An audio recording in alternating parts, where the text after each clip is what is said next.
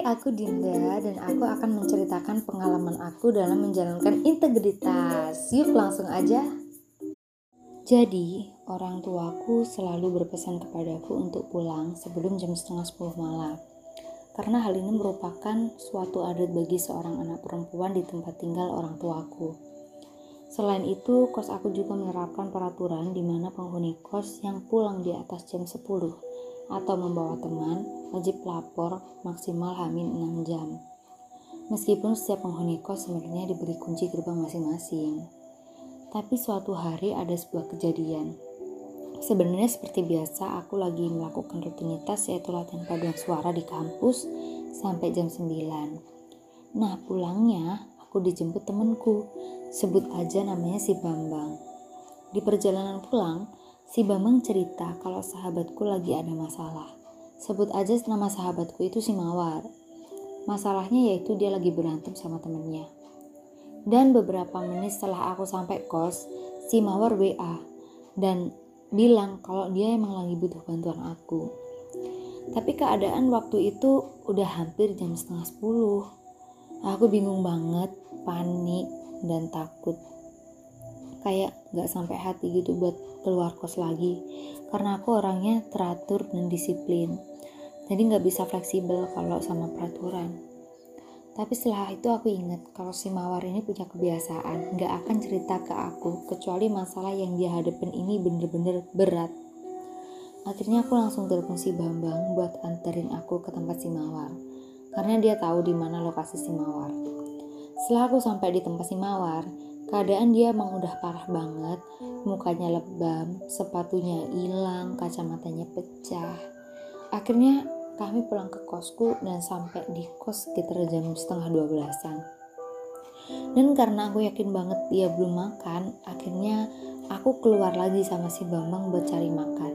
Dan baru balik ke kos jam 12 lebih lah. Si Mawar cerita banyak ke aku dan aku sempat kasih nasihat juga ke dia. Terus aku sama dia baru bisa tidur jam 2an. Tapi sebelum tidur aku kepikiran lagi, gimana kalau sampai orang tua aku nggak percaya lagi, gimana kalau sampai ibu kos marah, terus aku sampai didenda. Tapi akhirnya aku sadar, mungkin dampaknya ke aku lebih ke mental ya, karena aku ngerasa takut dan bersalah.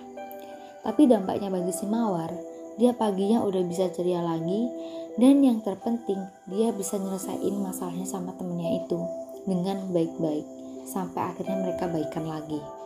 Akhirnya aku bolehin dia buat pulang ke kos dan dia pulang sekitar jam 9 atau 10 pagi.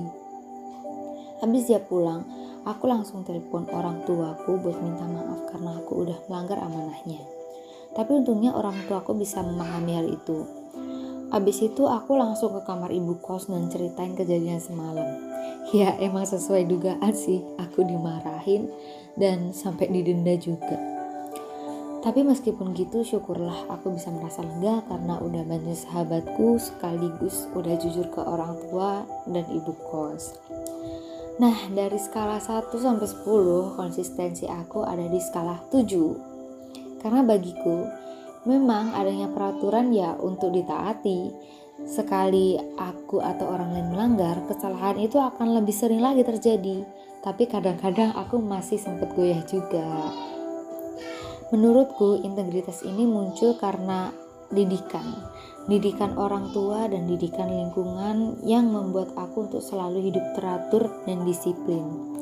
Namun ada beberapa hambatan dalam menjalankan integritas ini antara lain orang-orang yang nyuruh aku buat lebih fleksibel terus orang lainnya minta aku buat gak perlu tanggung jawab abis melakukan kesalahan. Maksudnya nih tanggung jawab untuk mengakui kesalahan ya. Dan menurutku aku masih perlu meningkatkan sikap gak peduli sama omongan orang yang nyuruh aku buat gak tanggung jawab sama kesalahan yang aku buat Akhirnya aku punya strategi dengan cara berusaha bodo amat sama omongan negatif orang lain dan berusaha buat nggak cerita atau minta solusi ke orang lain yang belum aku percaya banget. Jadi biasanya aku cukup sharing ke orang tua.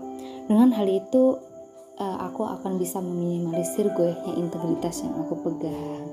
Nah, mungkin cukup segitu dulu cerita aku kali ini. Semoga kita masih bisa ketemu di cerita-cerita lainnya. Terima kasih.